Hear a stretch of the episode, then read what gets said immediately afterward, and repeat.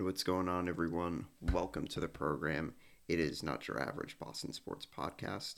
I am your host, Garrett Hayden. You can listen to the podcast on Apple Podcasts and on Spotify, and you can follow our Facebook and Twitter pages. And you can uh, follow me on Twitter if you'd like, um, at the Sports Guy 97. So, uh, good to be back, everyone. Uh, hopefully, you folks enjoyed the uh, guest Friday this past or last week with John Veneziano. I had a nice time talking with him about the U.S. Uh, men's uh, men's soccer uh, qualifying window that is still going on. We will touch on that at a later point today. Um, but again, thanks to John for coming on. It was a nice conversation, uh, something a little bit different, which I'm hoping that I can uh, branch out into um, in the next few weeks.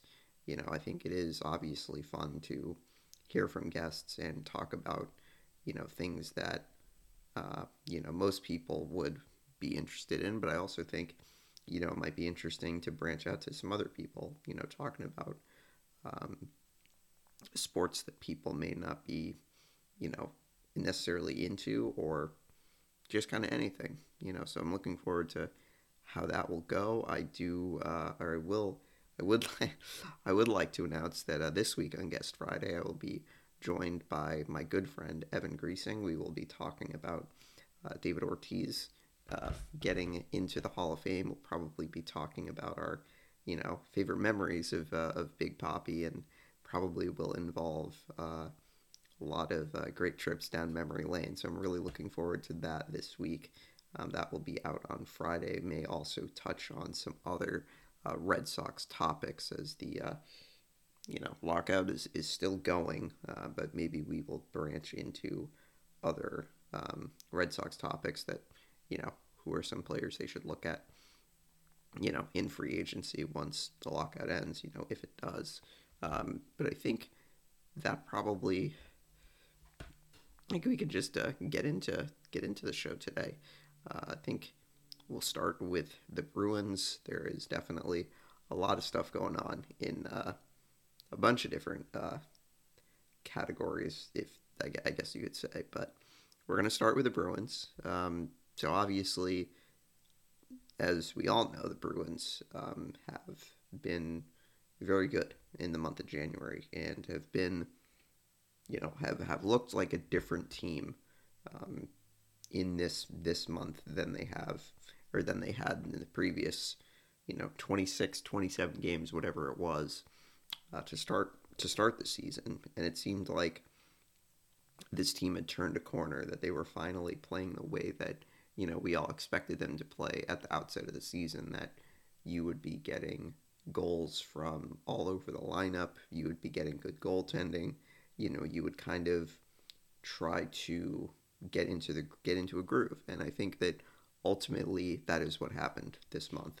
Um, and I know a lot of people are going to point to okay, they've you know lost some games at the end of the month. I think that that's legit, and we'll talk about that in a second. But I just think as a as a whole, as a month, it was exactly what the Bruins needed. You know, and I think being able to have that reset of the postponed games, the NHL's break, you know, kind of putting all that together I think it ended up being a important moment for, for this team this season that I think they could get some time to reset and come out, you know, swinging. They won 11 games this month, and I think, you know, based on where this where the Bruins were in the standings, you know, about a month or so ago in this break, you know, it was a little concerning. But I think now the Bruins have played at a good level and they've given themselves a good cushion of about eight or nine points clear of Detroit, who is the next closest team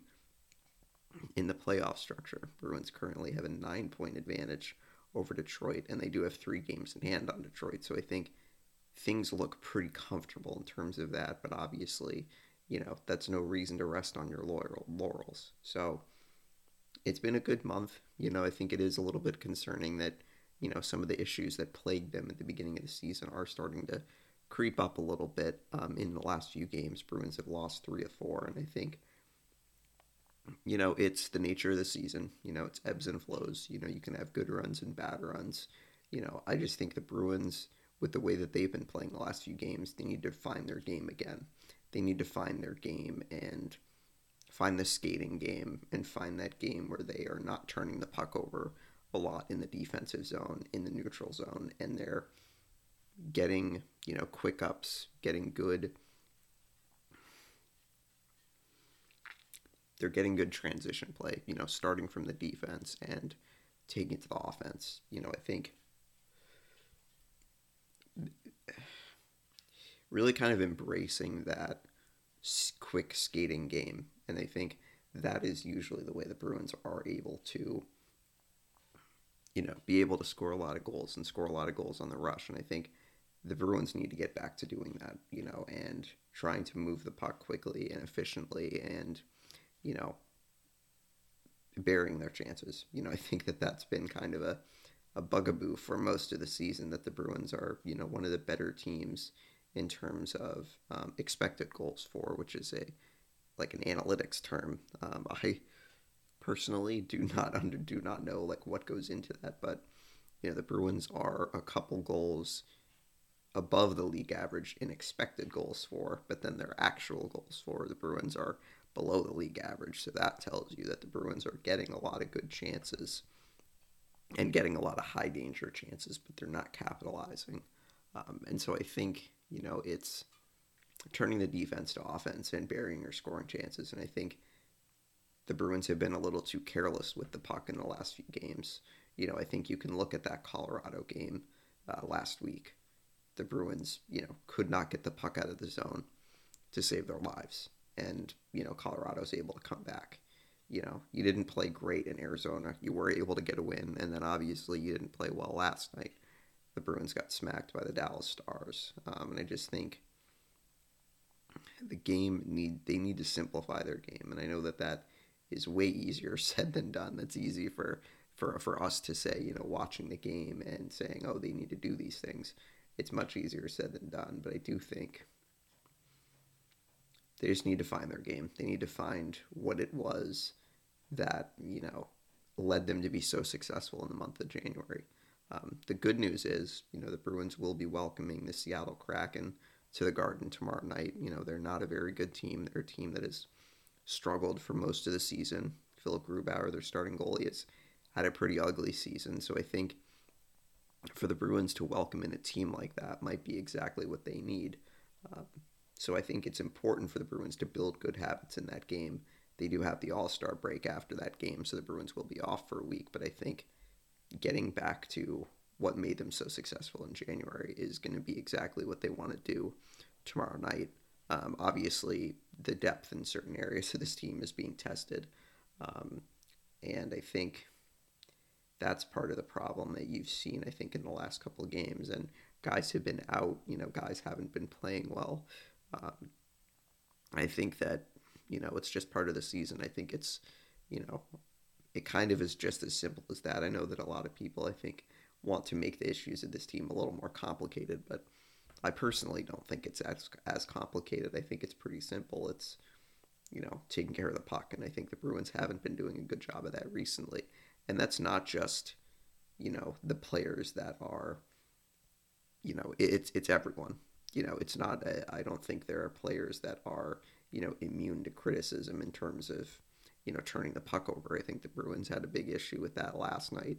You know, led to a number of goals. Obviously, led to a number of goals in um, Colorado in that loss last week. But you know, I think sometimes it's just just road trips too. You know, the Bruins really didn't really seem like they played well in the latter half of that trip you know, really the best that they played was that second period in Colorado. You know, Bruins thankfully are, were able to get a point in that game, although it wasn't really it wasn't really a positive, you know, blowing a two goal lead with less than 10 minutes to go. You know, granted, it is the Colorado Avalanche. I think that they're the best, most talented team in the league, even without Nathan MacKinnon, you know, which is saying something. But anytime you have a two goal lead, you want to hang on to it, especially in the third period. Um, but it just really was like that seemed like the only good period the Bruins played the entire trip. I mean, I know they got the win in Arizona, but it just didn't feel like didn't feel like they were ever in a groove in that game, you know. And I think obviously we're not ready to play last night either. So I think you know you could just chalk it up to it just being a bad road trip and you know things happen and you got to move past it because it's a long season. You know, I think that there are games like this that will happen, and you just got to bury the tape. You know, he said the same thing um, with their loss to Carolina a couple of weeks ago, and they come back and play a really good, really hard fought game um, at the Garden against against the Capitals. Then they beat the Jets. So it's like I think there's something to be said for this team's ability to you know bounce back when things get tough, and things are getting tough right now. Um, Erik Haula obviously missed last night's game uh, due to a positive COVID test. I'm assuming. Um, the good news, at least, is that if he is able to return quickly, he probably will just miss tomorrow night's game and could be back for uh, next Tuesday's game when the Bruins play the Pittsburgh Penguins. Um, so I think, you know, it's you just got to find your game again, you know, and I think that that's really the biggest thing. I think the Bruins again are in a good spot in the standings where it's not like okay, you have a team that is two points behind you and they're and, t- and the team is you know breathing down your neck much as you know that's kind of what it looks like in the western conference um, if you've paid attention to the wild card standings that's not the case in the eastern conference you know the bruins are well ahead of columbus detroit and the islanders you know multiple you know more than 10 points ahead of Columbus and the Islanders, and the Bruins obviously have games in hand on Detroit. So, you know, I know a lot of people want to get concerned about big losses like this, and you should. But I think the Bruins are not in a terrible spot. Um, you know, I mentioned the depth issues. You know, part of the Bruins' problem, I think, is you know really a lack of center depth, and you know clearly if Haula is out, you know you have a hard time you know, putting someone in on that second line. I mean, I think until Haula had played, you know, really well in the month of January, the Bruins were kind of searching for, you know, that second line person. I still think that they are, you know, which is why I think they need to swing big at the trade deadline. You know, uh, Nick Perinick and I talked about that um, a couple episodes ago, um, I guess Friday, that, you know, really what the Bruins need is another kind of big time center. You know, JT Miller is a player that I think should be at the top of every Bruins fan, every Bruins fans, you know, list at the uh, at the trade deadline, which will come up in March. Um, but I just think you have to get back to your game, and it doesn't matter who's in the lineup. You know, a lot of times people will point to, oh, you didn't have this person in the lineup, this person, but that doesn't matter. You have to go out and you have to play the way that you're expected to play, play to the standard of the team. And I think the Bruins have been missing that the last couple of games. You know, three losses in four, but they have a great opportunity um, to get a win before the All Star break and you know go into the break feeling good about something. So, in terms of the goaltender depth, I know that that's been a big focus of conversation the last few days. I will just say at the outset, I think there are people that want to make this goalie situation more dramatic than it needs to be. And I think that that's unfortunate because I think you have three quality NHL goalies at the moment. And there's no reason to feel negative about that. But I think that there are some people that are very eager to push Tuukka Rask out the door and, you know, crown Jeremy Swayman as, you know, the future of the franchise, the goalie of the future, and all those things. Look, I want him to be that as well. I want him to be, you know, this really good goaltender. I want him to be good for the Bruins. But you cannot say that, you know, with full confidence that, okay, he's the guy. You know, we found our guy. He's played less than 50 games in the NHL. It's really not a time that you can say, okay, we know what this kid is. You know, why the hell is Tuukka even on this roster? It's just like, and Ullmark too. You know, I think people are quick to to push out Ullmark, and they're put quick to, you know, look at that contract and be like, oh, you know, it's a bad contract. Why did they sign him? But he's actually been pretty good this season. I don't know if people have noticed. You know, I just think there's a certain sect of Bruins fans that, you know, are just sick of Tuukka Rask, and they want to find that next goalie immediately. And I think hitching their wagons to a young goaltender is the easiest thing to do. And look, Jeremy has played great in the time that he has been in the NHL. He's been really good and really solid. He's not perfect, you know, and I think some people would like to think that he is, and you know, will, you know, we see this every year. Tuukka Rask plays a certain way in goalie in goal, in goal. Another goalie, you know, plays a similar game. It's like we all know what it is. You know, the classic, you know, blame Tuukka for for every every loss.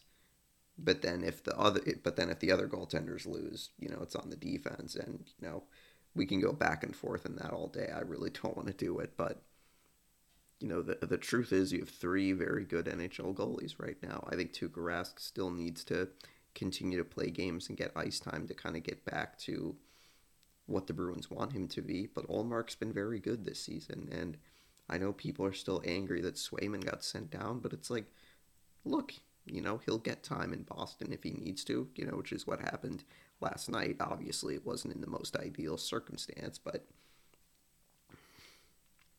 the Bruins are in a good spot with their goaltending, and it just is like it doesn't need to be this big thing. It can just be, you know, yeah, Tuukka's hurt at the moment. The Bruins have to, you know, make do with what they have. But it's like to the people that are nervous about Swayman and his, you know, future, Tuukka Rask is only going to be here for the rest of the season. I don't believe he's going to be back in Boston next season. So it's like Swayman's going to get his is going to get his. You know, that's not a concern. And you know, people that are like, oh, well, why did you pay Ullmark? Well, in case you haven't noticed, when the Bruins, you know, had a really good one-two tandem with, you know, Rask and Halak, you know, many people would call it a 1A, 1B. I think that that's kind of what the Bruins are looking for, you know, as Swayman develops, because yet again, you don't really know what he is yet. Yes, he has played very well at certain points, but he's also had some bad losses. He's also had some games where he hasn't looked good. And so it's like having a guy like Ullmark here is is a positive because it gives you the opportunity if Swayman goes through a period where he struggles, you can have a good quality NHL goaltender here too. You know, it doesn't need to be, you know, one guy versus the other, or as Ian McLaren put it, you know, Rask versus Swayman versus Ullmark. You have to, you know, stick your flag in one of the three camps. And if you you know like one guy you can't like the other two. And it's just again it's it's unnecessary and it's dramatic. And i really i would say it's unbelievable but it's not really because this fan base has the um, ability to uh, complain about a lot of things that really are not as bad as they seem. So you know that's really all i'm going to say about the goaltending situation. I don't think it's the worst thing in the world but yeah, Ullmark did not have a good game last night, but I think for the most part, your goaltending has been very good this season. And I know that, you know, goals against is not necessarily the perfect stat, but the Bruins are fifth in the NHL in, or fifth fewest goals allowed in the league. So at least they seem to be doing something right there. So I'd be curious to see how the Bruins come out against Seattle. I thought it was interesting last night. Uh, Smith gets dropped down to the third line, did put in a goal. Um, he's a guy that the Bruins really need really need to get going. He's a guy that needs to start shooting the puck, and I think it's unfortunate because it's like you got him two years ago because he's a guy that could shoot the puck a lot and shoot it very effectively, and we've not seen it from him really for much this season. Um, I think putting Oskar Steen on the first line was was an interesting thought, um, but I think it's uh, I think I just go back to the center depth, and I think that you know it might be smarter for the Bruins to take a look at that sooner rather than later, um, because I think with you know Haula missing time, you have to you know put in you know Nosek or Coil on the second line, and you know while they can do that for a game or two, it's not something that needs that should become a regular thing. So.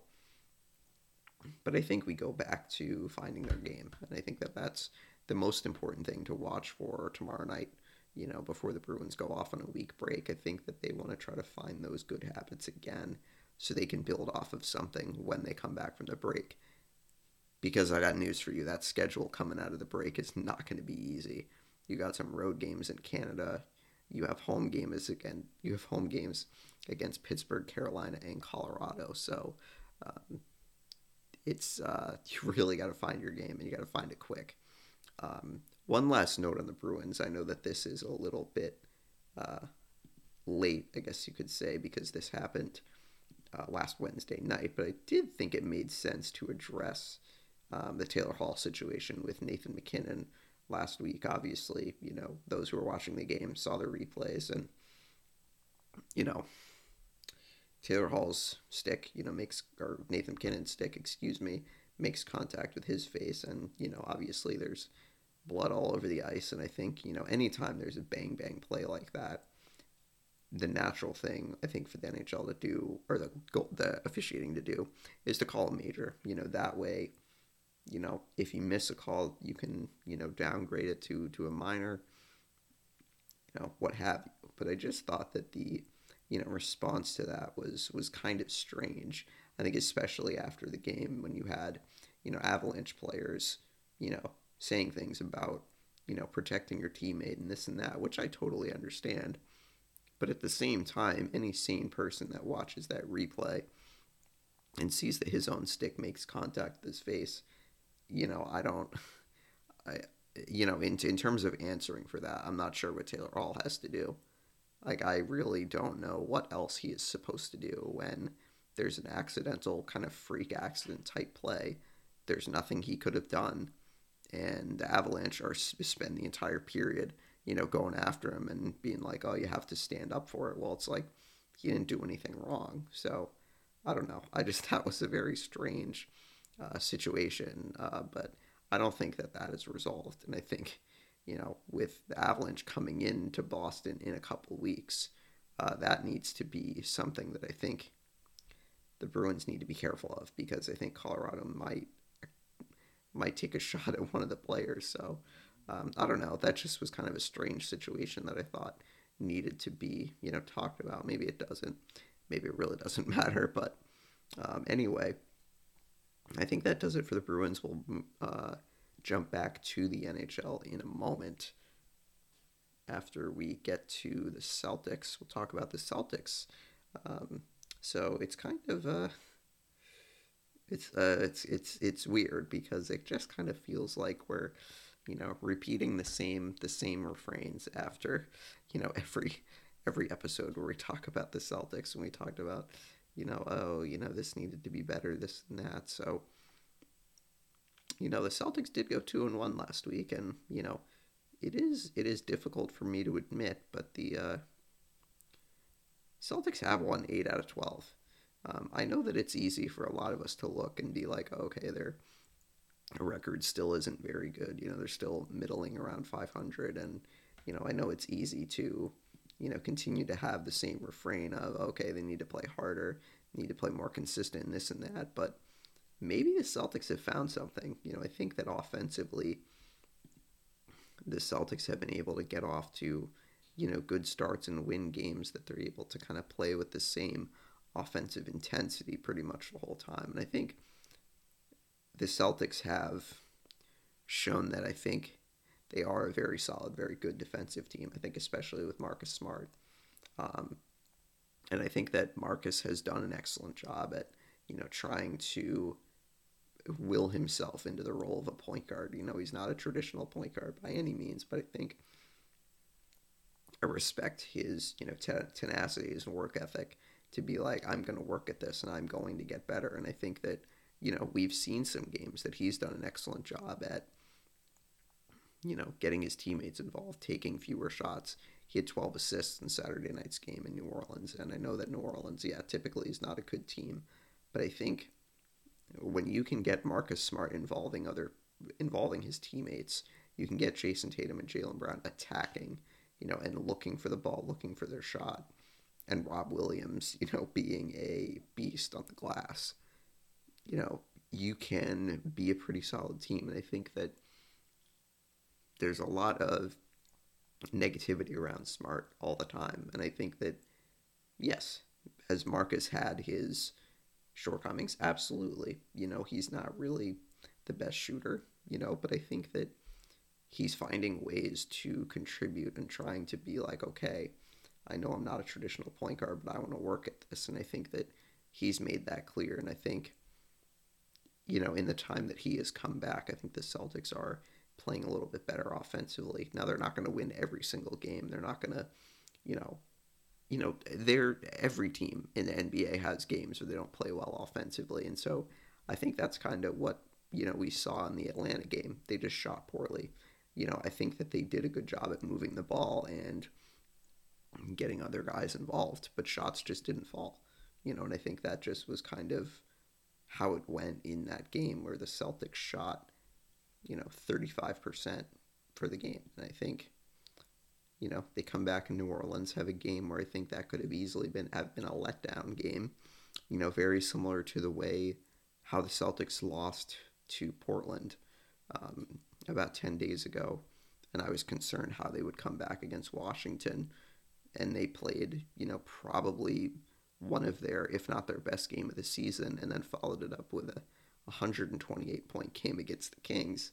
Um, but the Celtics have been, you know, three out of four since Marcus Smart has come back, you know, highlighted by the 12 assist game that he had. But I think in terms of moving this team forward, I still think that there is value at keeping Marcus around. And I think that, you know, judging by how pretty solid that you know starting five has been with Marcus, the two Jays, Robert Williams, and Al Horford.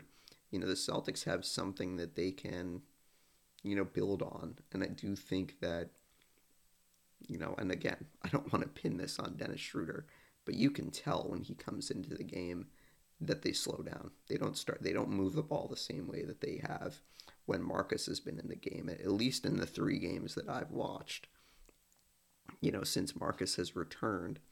And it just seems like, you know, it. I, I don't want this to sound as simple as okay, they need to get rid of Schroeder and they're going to start winning games at a higher clip.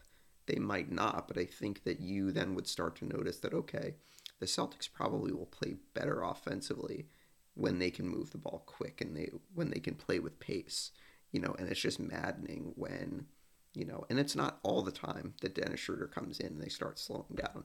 You know, the offense can get stagnant if Marcus is out there. This isn't to say that, oh, Marcus is so much better, you know, than Schroeder. That's not what I'm saying. But I just think more often than not, you know, when Schroeder comes into the game and the Celtics have a lead, they tend to walk the ball and play the clock. And it's just as like the Celtics, for their offense to work, they need to play with pace and they need to share the ball and they need to pass the ball around. And that's what you saw, you know, in that win against New Orleans. 12 assists for Smart. Jayson Tatum had seven assists in that game. So I think if the Celtics can, you know, surround those guys with some better shooting and, you know, not have guys that are going to walk the ball up the court and play, you know, slow and play, you know, the half court, you might see this team play a lot better offensively. Now, are they going to, you know, catapult to be a top four team in the East? You know, probably not. But I think it will be interesting to see, you know, and this is assuming that Schroeder gets dealt, you know, what Payton Pritchard can bring to that offense if they play with more pace. Will they be more effective on offense? Um, you know, it just seems like it is trending towards, you know, Schroeder being dealt. You know, we'll talk about that, you know, at, at or around the trade deadline next week, uh, which is next Thursday, I believe, the 10th. But I think, you know, Schroeder has had a pretty good season for the Celtics. This isn't to say that, oh, he's the reason why they're, you know, not that good. You know, I think that a lot of the reason is the Celtics don't have a lot of shooting to surround uh, Jaylen and Jayson. The Celtics are not really deep in terms of their bigs. You know, if you think about Horford, Williams, and Grant Williams, even, you know, as he is able to guard a lot better. You know, the bigger guys, they really don't have that third kind of defensive center that I think the Celtics kind of need. They don't need Enes Kanter. Um, he's a guy who just, you know, is what he is. He's, you know, a solid offensive player, although he's not been that good this season. You know, you really, you really watch him and it looks like he's lost playing basketball, you know, on, on either side. And I just think it was a nice idea to bring him back, but I just felt like there really wasn't much much need for him. Um, and it just clearly is like based on his his play, it's like okay, the guy clearly is kind of running on fumes, and who knows, maybe he would do better on a different team. You know, I think could he be dealt? Absolutely, but I think Schroeder's kind of the main guy that you would see get traded. Um, but I think just going back to Schroeder, I mean, I think the Celtics were probably almost always going to trade him at the deadline, you know, unless they played really good basketball and played, you know, as a top three, top four team in the East. Then I think you would think about keep. Then I think you would think about keeping him. But I think considering the spot the Celtics are in, you know, it doesn't really make sense to keep him around if you're just going to lose him in the off season. Um, but granted, I think the Celtics probably won't be getting much back for him because I do believe the Celtics are trying to get under their luxury tax. And so I think if they're going to trade Schroeder, most likely it's going to be for a pick. I don't think it's going to be, you know, a big time player that's going to help you right now because I think, you know, I think it's much smarter for the Celtics to play to the offseason and see what they can do in the summer, trying to get some more shooting, trying to get some more, you know, solid interior defense. Although the Celtics have been I think one of the better defensive teams in the league recently. So I think, you know, that might not be as much of a of a need. But I think it will be curious to see if Schroeder does get traded. Do they play any differently after that happens?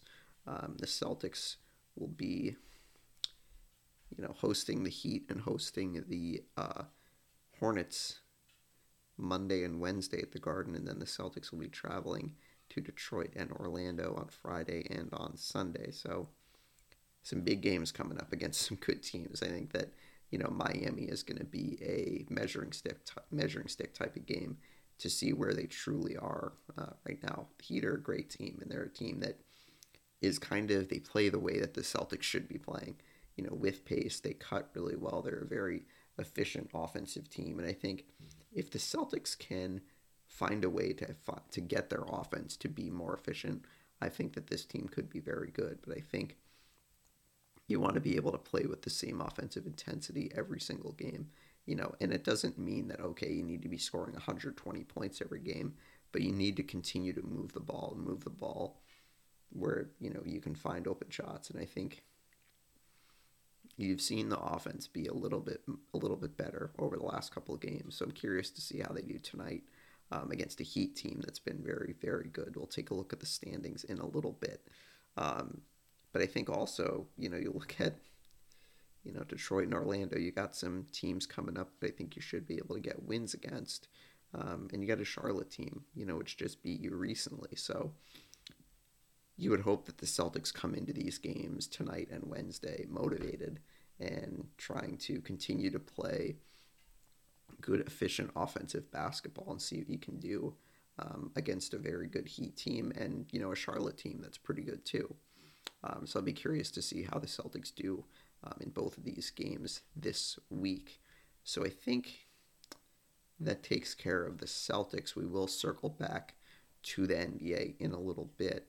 Um, I I know that I did mention that um, on Guest Friday, Evan Griesing will join the show to talk about Big Poppy getting into the Hall of Fame. Um, I think it does make sense to talk a little bit about him, um, but I think I'm just going to kind of do some surface level things, and you know, Evan and I will get really in depth um, as to you know what it means to see um, David be um, elected into the Hall of Fame. So obviously, the Hall of Fame voting results came out last week. Uh, David Ortiz receiving 77.9 percent uh, clearing the 75% threshold, just barely becoming the uh, 58th player elected in his first year of eligibility. So I think, you know, the big story going into this was will Ortiz get in on the first ballot? And he did, you know, by a pretty close margin. But um, I just will say it was it was really awesome to see that. You know, he's a guy that I think gave his his heart and soul to the city of Boston and you know, I think that a lot of times you see athletes that just kind of come and go into cities that, you know, athletes maybe don't become attached to a city, but you saw, you know, David be so attached to this city that he, you know, you know, it's just uh, it's it's hard for me to think about that, you know, speech that he gave the, you know, after the Red Sox returned after the marathon bombings, and it just was like, it's hard for me to think about not get emotional because it just he meant so much to the city, and the city meant so much to him, um, and I just think him getting the recognition, you know, was awesome, and you know, yeah, you can go back and forth about whether whether he was a first ballot or whatever, and you know, I honestly think that argument doesn't matter because I think he would have gotten in anyway. Um, but I think, you know, just remembering what he did for the Red Sox and, you know, really was the catalyst behind that 04 team, you know, willed that team to the World Series. You know, it was pretty remarkable, you know, those clutch hits against the uh, Yankees in, in those games, you know, coming back from the, the 3 nothing deficit and then the way that he played in the 2013 playoffs especially the World Series. I mean, that's one of the greatest World Series performances of all time. Um, you just legitimately couldn't pitch to him in that World Series. He was unbelievable. And then, you know, obviously the home run against the Tigers. You know, the one of the one of the famous home runs that you remember. I mean, you remember the guy hitting walk off home runs and just you know being so unbelievably clutch. You know, and delivering time and time again. Um, so I think obviously that was a big story for the Red Sox. You know, I think that nationally, a big story was you know Clemens and Barry Bonds missing um, missing the cut again as they are now off the uh, ballot. And I think also Sammy Sosa and Curt Schilling were in their 10th and final year um, of eligibility. And so I guess, you know, the, the stance on the, the PEDs was clear, although I think people will have their suspicions about David's, um, you know, positive test or whatever. But I think that, you know, the commissioner has set, you know, some doubt on that as to, you know, hard to distinguish whether certain substances were legal or, you know, not banned at the time. You know, I think that, I don't know, you know, you can have your own thoughts about that, but I think obviously the conversation a lot of people were having was the steroid conversation and you know do those players deserve to get some recognition um, and i think some people would tell you no some te- some people will tell you absolutely not and you know wouldn't vote for anyone who you know tested positive or was under the suspicion of testing positive or what have you um, but i think I mean, if we really want to get, you know, personal as to my opinion, I think that, you know, there's no reason that, you know, some of those guys shouldn't be in the Hall of Fame. You know, I think for sure there's a reason why Curt Schilling isn't in there because I think that, you know, character plays a plays a part in this. Um, but I just think in terms of the steroid users, they deserve recognition for what they did for the game. And I know that a lot of people will say, oh, you know, they cheated in this and that, which is fair. And I think that there's a way that, you know, those guys can be recognized, but, you know, have an asterisk or something like that. So, you know, you know the wrong things that they did, but you also recognize the accomplishments that they did. Now, a lot of people will say, oh, well, the accomplishments are, you know, because of the steroids, but it's like, I think of it as similar to when you know, the NCAA strips schools of Final Four appearances, you know, strips schools of bowl wins or Heisman trophies like they did to Reggie Bush. And it's like, you can't you can't look at me with a straight face and say, "Oh, that never happened." You know, being like we're going to vacate the victories and they never happened. Obviously, they did. You know, but it's like I think that there can be there can be both. There can be you can be aware that this player, you know, may have tested positive for steroids and may have cheated the game, you know. But then also look at the accomplishments and be like, okay, this person did, you know, do a lot for the game. Because I do think that those guys that you mentioned did do a lot for the game, you know. And I think that obviously there's some people that will argue to the extreme of, oh, you know, steroids made baseball better. I wouldn't exactly go to that go to that extreme, but I think that you have people that do feel that way. And I think that, you know, there needs to be some recognition, you know, for those players that, you know, did all those things. And I think that there's also another argument, you know, that do you really, I mean, I don't know. Maybe this is silly, but I think do you really need the, the recognition to be in the Hall of Fame? Like, we all remember what these guys did. You know, no one's really going to forget what they did because they're not in the Hall of Fame. You know, maybe that's kind of a, a smaller argument, but the big news is, you know, David's into the Hall of Fame, and that's awesome. I'm uh, looking forward to my conversation with Evan later in the week um, about Poppy's big moments. So it just made sense to talk a little bit about David Ortiz before we uh, talk about the big Patriots news that was uh, circling around the last few days. And no, I'm not talking about Tom Brady's alleged retirement. Um, you know, obviously, I think that a lot of us were were duped in terms of that, whether you know Tom's retiring or not. You know, we'll see. You know, obviously we will keep you updated in, in case that does happen. But, you know, if you saw Twitter, you know, you saw a lot of people saying, you know, thank you to Tom for all he did. I did that too because I was uh, I was among the the people that got duped, I guess you could say. But um, I think with respect to Tom, I think that he deserves, you know, respected to take his time. I don't know, you know, how that report got circulated or what happened, but you know, I think uh, it was definitely uh, it was definitely uh, an emotional time because a lot of us weren't sure. You know, I think that I have I had some inkling that maybe he he had retired or you know maybe he will eventually um, in the next few weeks or months. But you know, I think it was just kind of the uh, news that overshadowed uh, that Saturday for a few hours, or pretty much the entire day. And then obviously news came down yesterday that uh, Josh McDaniels has been hired as the new head coach in Las Vegas. He also brought uh, Dave Ziegler with him. He was the Patriots director of pro personnel, if I'm not mistaken. Um, don't quote me on that because I might be wrong. But, you know, I'm curious about what this means for the Patriots um, because Josh, obviously, you know, 13 years on the Patriots staff as, as offensive coordinator, you know, has seen this team through so many successful years. And you know years where this offense was was humming to the tune of you know you know elite historic numbers. You know if you look at you know how it was in 2007 um, but i think you know obviously the offense that was ran this season you know is different than that. There were different you know players that needed to get acclimated. You had a rookie quarterback that you know you needed to to help develop and you know I just will be honest, you know, my first thought with this, or, you know, even when the rumors are being circulated, you know, that Vegas was interviewing him, I was a little concerned because I think, you know, when you have a young, when you have a young quarterback, a rookie quarterback, you know, who I think had a very solid rookie year, you know, had something that you can build off of, have something that you can feel a little confident about. I'm not saying that he was this elite quarterback, you know, that should have won offensive rookie of the year because I think Ja'Marr Chase was better than him.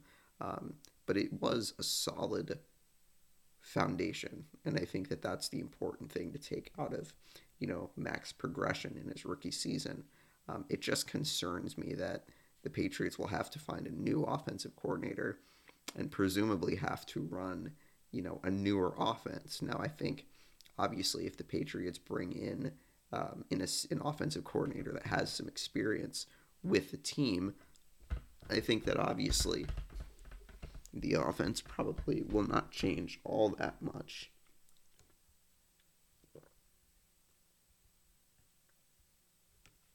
Like, I think you still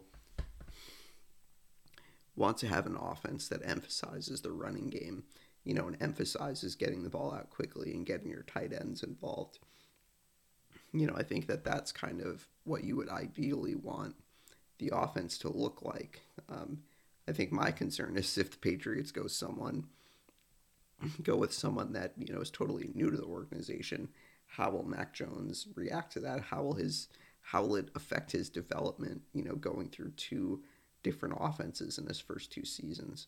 Um, so I think there should be some level of concern, but I think at the same time, if the Patriots were able to bring in, say, Bill O'Brien to be their offensive coordinator, I think that there's a reason that you could feel positive about that. Um, you know, I will also say that obviously McDaniels in recent years has had his fair share of criticism, you know, as an offensive play caller. But I honestly will say I think that there are a lot of Patriots fans out there that, you know, made him out to be worse than he actually was. Um, that I think there are a lot of people that got frustrated with certain types of play calling or not getting certain guys involved. I'm not going to say that he doesn't deserve that criticism because I think he does. You know, you brought in a guy like Jonnu Smith this offseason and really never found his footing. Um, you know, I think, could you say that maybe he held back Mac Jones? I mean, I don't know. I don't really, I don't personally necessarily believe that. But I think that, you know, I just think at the end of the day, he was not as bad as people made him out to be. And I think that there are some people that are uh, wrongfully celebrating this as, oh my God, finally we're free of this guy. But I think that no matter who the offensive coordinator that you bring in is, there's going to be an adjustment period with this offense. And I think people have to be patient. And I think specifically those people that were very happy to see Josh McDaniels leave, you're going to have to be very patient with this offense because I think they're going to go go through some go through some growing pains, and it doesn't matter who the offensive coordinator is. You know, even if it is Bill O'Brien, even if it is one of the Patriots, you know, offensive coaches that gets promoted, there's going to be an adjustment period, and I think you're going to have to be patient with Mac Jones going into his second year, developing quarterback, and you know, second years can sometimes be hard for run for for young for young quarterbacks. So I think the Patriots need to do the best job they can at surrounding Mac Jones with the best talent that they can, you know, that makes sense in their offense, but then also, you know, bringing in an offensive coordinator where hopefully there's not going to be a, a long adjustment period. You know, hopefully if they bring in someone like Bill O'Brien, the adjustment period won't be too long, but it's it's going to be an adjustment. I think people have to be prepared for that adjustment period and have to understand that the offense is not just going to be humming along week one without Josh McDaniels. You know, it's uh, just kind of interesting to me how I think um, I just I hope for those people's sake that you know they don't get annoyed by whoever the new offensive coordinator is because it's like okay uh, well I don't know I don't I don't really want to get into that but you know you had better hope that this offense figures it out you know rather quickly because those people are not going to be too happy if they have another coordinator that you know maybe they don't like their play calling but whatever. I'm not going to get into that but uh, mcdaniel's taking the job in vegas. Kind of interested to see how that team does because it's a it's an interesting team. They got a good group of i think talented offensive players but i think clearly have some organizational uh, issues that i think uh, you know i'm hoping that josh can handle it you know, I wish him well. I don't wish him ill. You know, I hope that he can do okay in Vegas, but you know, clearly his track record as a head coach is uh, not exactly sparkling. You know, didn't even last two seasons um, in Denver. Only won 11 of his 28 games coaching the Broncos in 2008 and 2009. So I think that probably is going to do it for a last little Patriots thought. Um, I think that we will return to the Patriots, you know, whenever there is, you know, news that comes down. So I think we will move on to a quick little look around in the NHL. Uh, the Bruins, obviously, as we take a look at the standings, uh, the Bruins nine points clear of the Detroit Red Wings uh, for that second wild card with three games in hand. The rest of the Eastern Conference is uh, pretty interesting. The Metropolitan Division has had a very interesting top three all season. Carolina currently in first place, followed by the Rangers and the Penguins. In the Atlantic, the Florida Panthers continue to play at an unbelievable breakneck pace. So they have 67 points. They lead the Eastern Conference and actually lead the NHL, or actually tied for the NHL lead with the Colorado Avalanche with 67 points. Tampa Bay is in second with 64 points, and then Toronto is in third in the Atlantic with 57 points. And then in the wild card, you have Washington in that first position, first position with 57 points. Bruins have 53. Um, you know, the Bruins obviously passed the halfway point um, of the season with last night's loss, but you know, it is interesting. The Bruins are, you know, currently on pace for 50 wins, which I think would be a pretty good, pretty impressive number, I think, for a team like this.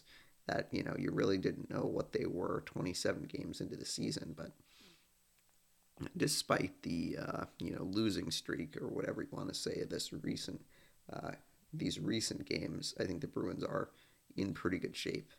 Um, looking at the Western Conference, Colorado, obviously, as we mentioned, leads the Western Conference. Nashville is in second place. Minnesota is in third. And then in the Pacific, you have Vegas, who has a one point lead over Anaheim for first place in their division. And then Los Angeles is in third. The uh, Central Division in the uh, Western Conference has been really strong. You have St. Louis, who's actually in that second, who's actually in that first wild card spot. But uh, actually, they have more points than the Pacific teams you know, which is kind of kind of interesting how that has shaked out. Um, so St. Louis in that first wild card spot, followed by Calgary. Um, the West wild card is very interesting. You have uh, Dallas tied in points with Calgary, but Dallas has played two more games.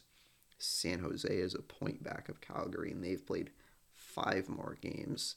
Um, and then Edmonton is two points back of Calgary, even in games played. And then Vancouver, 44 points and then Winnipeg 43. So it is kind of interesting there. I don't know if much will change in terms of you know the bottom teams, but um, one one hot stretch and maybe one of those teams could get back into it. So obviously, it's been announced that there are some uh, new kind of additions to um, the All Star uh, Skills Competition on Friday or this Friday at the um, NHL All Star Game including some events that may take place um, outside, which is kind of interesting. So definitely um, look. You can look into that. You can tune into that um, on ESPN on Friday, the All Star Skills, which is always fun to watch. It's always an interesting time. Um, in terms of the All Star rosters, we'll take a look at that in a second. Um, just some some headlines here. Uh, Nazem Kadri leads the three stars of the week in the NHL. He was the third star. Frederik Andersen, the second, and then Johnny Gaudreau the third. Uh, Carey Price hoping to return to Montreal to play for the Canadiens soon. Um, Roman Josi, Evgeny Kuznetsov were added to the All Star roster. We'll take a look at that in a moment. Um, Nathan MacKinnon is expected to miss the All Star game, and Brayden McNabb signing a three year deal with Vegas. And then you have some games tonight. Florida and Columbus from Ohio. That game is at 7. Vancouver travels to Chicago at 7:30. The Devils travel to Toronto to play the Maple Leafs at 7:30, and then Edmonton and Ottawa face off at 7:30, and then Anaheim visits Detroit at 7:30. So you got five games tonight on the NHL schedule. So I think we'll take a look at the updated um, All Star rosters as uh, take a look at the Metro. Um, Adam Fox will be replaced by Evgeny Kuznetsov. Uh, Fox was put on the um, on injured reserve. Uh, Claude Giroux, Jake Guentzel, Jack Hughes, Kuznetsov, Chris Kreider, Alex Ovechkin, Adam Pelech, Zach Werenski, Frederik Andersen, and Tristan Jarry are the Metropolitan Division. For the Atlantic, Patrice Bergeron, Jonathan Huberdeau, Dylan Larkin, Auston Matthews, Steven Stamkos, Nick Suzuki. Uh, Brady Tkachuk is an injure or is an injury replacement for Drake Batherson, who is on long-term injured reserve. Um, Rasmus Dahlin, Victor Hedman, Jack Campbell, and Andrei Vasilevskiy, the rest of the Atlantic. And then in the Central, Roman Josi replacing Nathan MacKinnon. You also have Cale Makar, Juuse Saros, Cam Talbot, um, Joe Pavelski, Jordan Kyrou, Kirill Kaprizov, uh, Nazem Kadri, highlighting the names for the Central. And then in the Pacific, Connor McDavid selected fan captain, some players there, Leon Draisaitl, Jordan Eberle from the Kraken, um, Adrian Kempe from the Kings, Mark Stone from Vegas, Alex Pietrangelo also from Vegas, and then John Gibson from Anaheim, Thatcher Demko from Vancouver, uh, former BC goaltender. So I think that probably is it for the NHL. We'll get you to the NBA. Enjoy the um, NHL All Star Skills Competition, which is Friday, and then the game, the three on three game or tournament or whatever you want to call it, is Saturday afternoon at three. So we'll take a look at the NBA.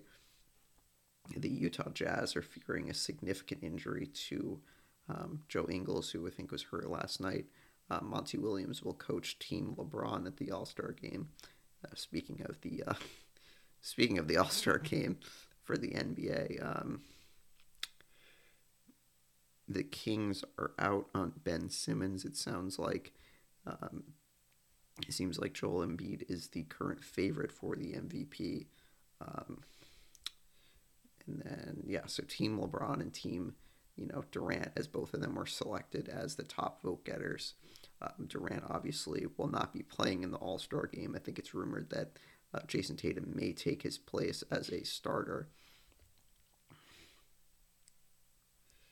And so the coach that will coach Team Durant um, will be the uh, team that leads the Eastern Conference at the All Star break. But Doc Rivers is ineligible because he coached um, the All Star game last season. Um, the All Star reserves will be announced Thursday on TNT. I wanted to try to find the um, All Star starters because I know that that was announced. Um, so it may take a minute to look that up, but always always an interesting event, the NBA All Star Game. I mean, I know that people have their opinions in terms of you know the no defense and things like that, but I think um, I think you've seen the game be a little bit more competitive in recent years. You know, as they put in the the target score. Um, so here we go. Here are the starters. So they announced ten starters. Um, so LeBron, Durant will be the captains. I think Durant will still be uh, the person that chooses his lineup, um, even though he won't be playing. And so um, the Eastern Conference starters, obviously Kevin Durant, uh, Joel Embiid, uh, DeMar DeRozan, Giannis, and Trae Young out west. LeBron James, Steph Curry, uh, Jokic from the Nuggets, Ja Morant, who's had an unbelievable season. He is an all star starter, as is Andrew Wiggins. So, as I said, the reserves will be announced on Thursday on TNT. So, we'll do the rest. They'll do that, you know, all star draft, which honestly I kind of like. I kind of wish the NHL would um, adopt something similar. So, I just realized I forgot to talk about the NBA um, standings, which I think makes sense to look at since we just talked about the Celtics. Um, in the Eastern Conference, the Heat still lead the East by half a game over the Bulls. The Sixers are in third, and then Cleveland, Milwaukee, and the Nets round out the top six in the Eastern Conference, and then the play-in. The Hornets are in seventh, Raptors in eighth, Celtics in ninth, and the Hawks in tenth. It's wild to think that the Celtics are, you know, just six and a half games out of first place. Not thinking that they're going to get to first place, but it is interesting that they are currently just um, two points back or two games back of Charlotte and four games back of the Brooklyn Nets, who have lost four in a row. The Sixers have lo- have won four straight, and the Atlanta Hawks, after their win against the Celtics on uh, Friday, they have won seven in a row. In terms of the Western Conference, the uh, Suns lead the West by three and a half games. Memphis, or the Suns are in first the Warriors in second, Grizzlies third, and then Utah, Denver, and Dallas uh, round out the top six in the West. And then for the play-in, the Clippers, the Timberwolves, the Lakers, and the Trailblazers round out seven through ten. Um, in terms of some games tonight, obviously mentioned the Celtics hosting the Heat tonight at 7:30, the Eastern Conference leading Heat. So yeah, another uh, definitely be a big measuring stick game uh, tonight. Uh, New Orleans travels to Cleveland to take on the Cavaliers at 7. Clippers and Pacers from Indianapolis at 7. Uh, Grizzlies and Sixers at 7 o'clock. That'll be a decent game. The Kings travel to New York to play the Knicks. That game's at 7.30.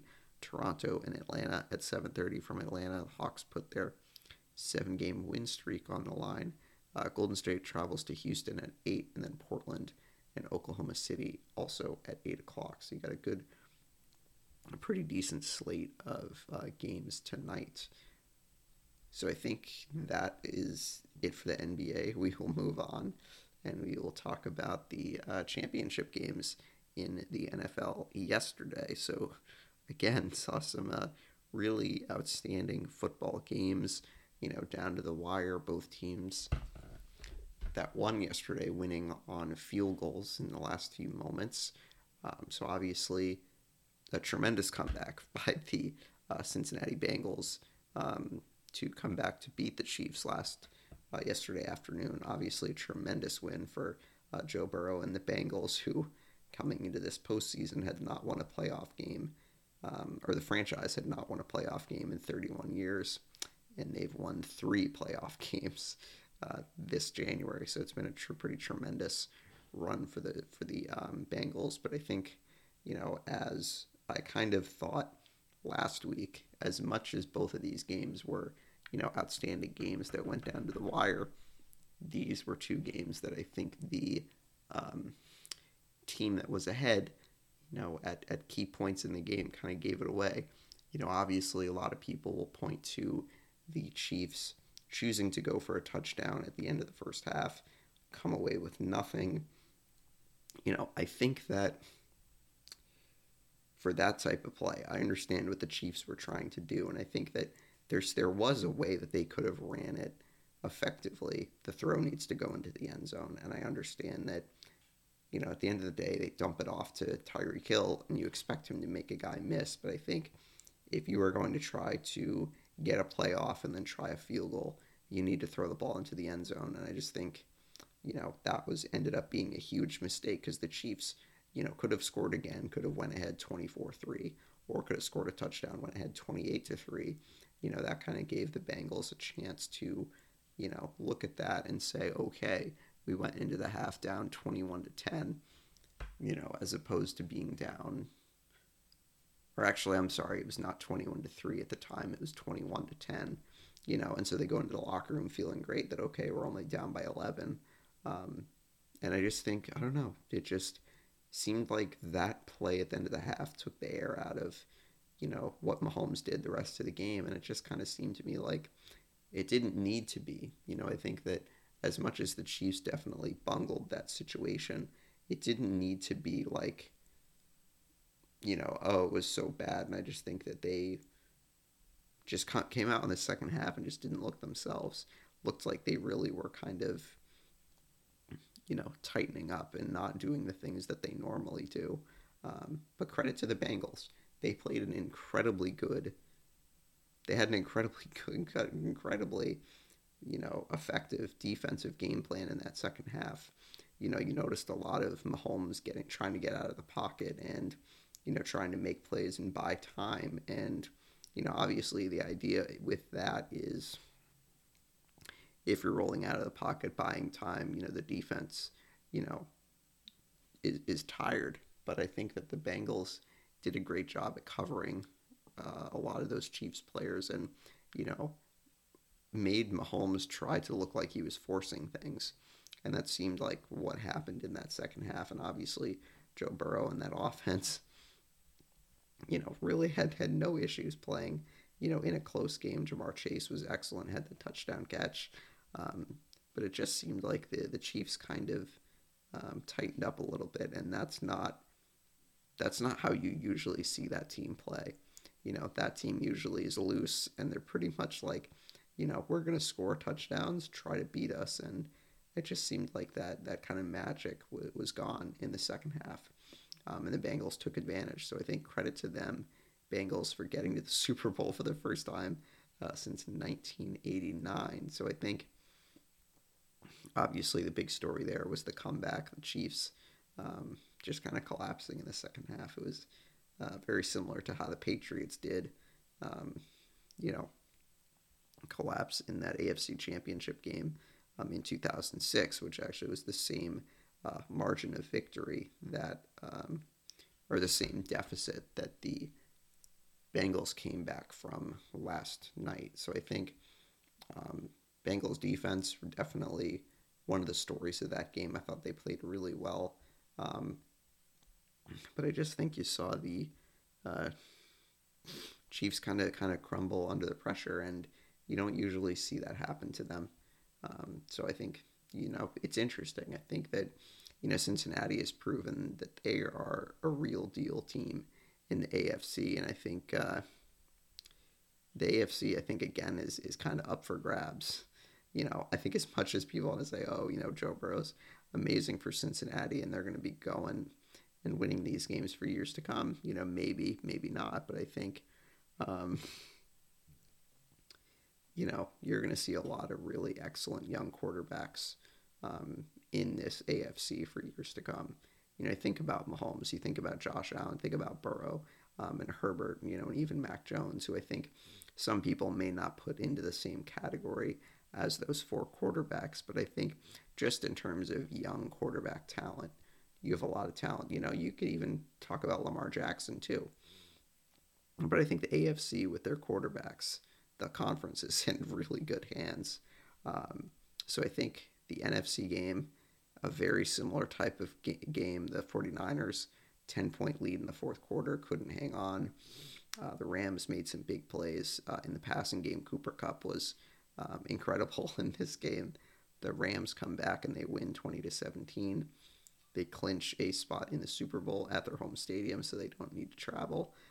so, man, it's interesting. Two years in a row, you've had a home team uh, or a team make the Super Bowl in their home stadium. So, be curious to see, you know, how the Super Bowl plays out. I don't think we're going to do much of a Super Bowl preview this week. I think that probably will be next week. Um, but I think just looking at this these game this game, uh, it's going to be really good. It's going to be really close. I think a lot of you know good storylines in this in this game. You know, I think that Stafford continues to play unbelievable in the playoffs. I think that you know you could definitely say that the uh, Rams made the right decision in you know kind of betting the farm all on him. Obviously, they I think still need to win the Super Bowl, but I think you know Stafford's been excellent in these playoffs, and I think has really shown people that you know give him a chance to make the playoffs with a good, talented team, and I think you know you're seeing what what he's been able to do. So um, obviously, Super Bowl on uh, February 13th in LA, 6:30 will be a great game. Um, obviously, the NFL Pro Bowl is this weekend, um, coming up on Sunday, I believe. There must be something here for the rosters. I don't know if people care about that. Um, you know, I don't know what to make of the Pro Bowl. Honestly, you know, it's it is what it is. You know, it's. I think that at the end of the day, sure, you want to have you know some type of competition, but I just think it's. I don't know. I think the NFL tries to make it more interesting than it really is. Um, but that is this weekend, three o'clock on Sunday, if you want to watch. Um, I think there's a skills competition that goes on. Um, also, I believe that that is Thursday night. If you are interested in that sort of thing, uh, Mac Jones was named an alternate for the uh, Pro Bowl, so I believe he will be going and participating. So, and, you know, I think it'll be a good experience, a fun experience for Mac. You know, I don't think it's necessarily an earned experience that oh, you know, he made the Pro Bowl because he played really well. I thought that you know he played solidly, but I think you know he's playing in this game because a lot of guys are are bowing out. So uh, it'd be interesting to see you know how he does. You know if he participates in any uh, skills competitions, and definitely pay attention to that. In terms of other kind of miscellaneous stuff, I thought it made sense to take a look at the U.S. men's uh, soccer team as the uh, qualifying window took place uh, starting last week, as John and I talked about. Um, the uh, matches that the U.S. had. Obviously, U.S. was able to beat El Salvador one to nothing on Thursday night. It was a pretty solid second half performance. Antonee Robinson getting the goal, but the U.S. Uh, just did not get anything done yesterday. Canada beats them two to nothing. Um, I think that you could look and say that the U.S. did outplay Canada for most of the game, but weren't able to capitalize on their chances. Had some great chances Uh, Weston McKennie probably had the best chance on that header at the end of the first half, but Canada wins 2 0. And uh, things are getting a little bit hairy for the U.S. in terms of the qualifying standings. Um, so obviously came into this window in second place. They are still in second place, but thanks to Canada's win, they now have catapulted to a four point lead over the United States for second place. And Mexico also um, has won, also won uh, yesterday. So the USA is tied with Mexico currently. The U.S. does have a tiebreaker thanks to goal differential, um, but Panama is now breathing down their necks as well as they are in fourth place with 17 points. Top three teams make the World Cup, and number the fourth team gets put into a qualifying or get, gets put into a playoff against a um, a, a, team from a different uh, part of the world. So I think U.S. really doesn't want to be put into that situation, as I think that's what had happened in 2017, and then they missed the World Cup, obviously. But you know, a, a big loss for them, and I think they definitely need to get three points against this game against Honduras, against a team on, I believe that they play on Wednesday, um, against a Honduras side that has not won a game, um, only has three points. So I think U.S. needs to win this game to, you know, continue to give themselves a good chance to, you know, qualify. But then you have issues coming up in the next qualifying window in March when the U.S. has to travel to Mexico and to Costa Rica, and then they have to host Panama, a team that is, you know, a lot closer in the standings than the U.S. probably would like. So I think, you know, it's going to be, it's going to be a nail biter, absolutely for sure. So uh, tough loss for the U.S., but hopefully they can bounce back on Wednesday night against Honduras. That game is at 7:30 in Minnes in Minneapolis, I believe. So to close out the show today, we will take a look at the college basketball top 25 rankings. These are fresh rankings uh, that came out just this afternoon. Auburn and Gonzaga remain one and two in the in the AP top 25.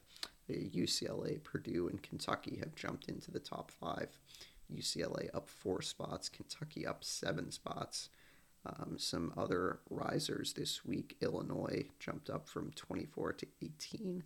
Uh, Texas jumped into the top 25 after their upset win against Tennessee. And then some falling teams, Arizona and Baylor, uh, fell out of the top five thanks to their losses. Baylor losing on the road to unranked Alabama, and then Arizona dropping a game to UCLA. Earlier in the week, Kansas dropping a blowout to Kentucky. They dropped to number 10. And then LSU dropping from 19 to 25. Um, Alabama, the other the team that received the most most votes that didn't get into the top 25. So they're uh, pretty close there. So some games coming up A couple games tonight on the schedule. Ninth ranked Duke against Notre Dame, and then West Virginia playing against eighth ranked Baylor. Both of those games in South Bend, Indiana, and at Waco, Texas. And then you got some solid games on Tuesday night. Number one Auburn plays against Alabama. Tenth ranked, tenth ranked Kansas. Twentieth ranked Iowa State. Both of those games are on ESPN. Kansas, Iowa State is the 7 o'clock, and then Auburn, Alabama at 9. And then on ESPN 2 at 9 o'clock, you have 14th ranked Texas Tech against 23rd ranked Texas. Um, so I think that that probably does it for for this week's show. Obviously, uh, keep your keep your eyes peeled for uh, Guest Friday that will be out on Friday. I'll be joined by Evan Griesing. We'll be talking Big Papi getting into the Hall of Fame. So I'm very much looking forward uh, to that conversation. Um, as always, you can listen to the podcast on Spotify and on Apple Podcasts, and you can follow our social media pages on Twitter and on Facebook. So um, hopefully, everyone had a good weekend. Hopefully, you survived all the snow. Um, and we'll be back with you on Friday.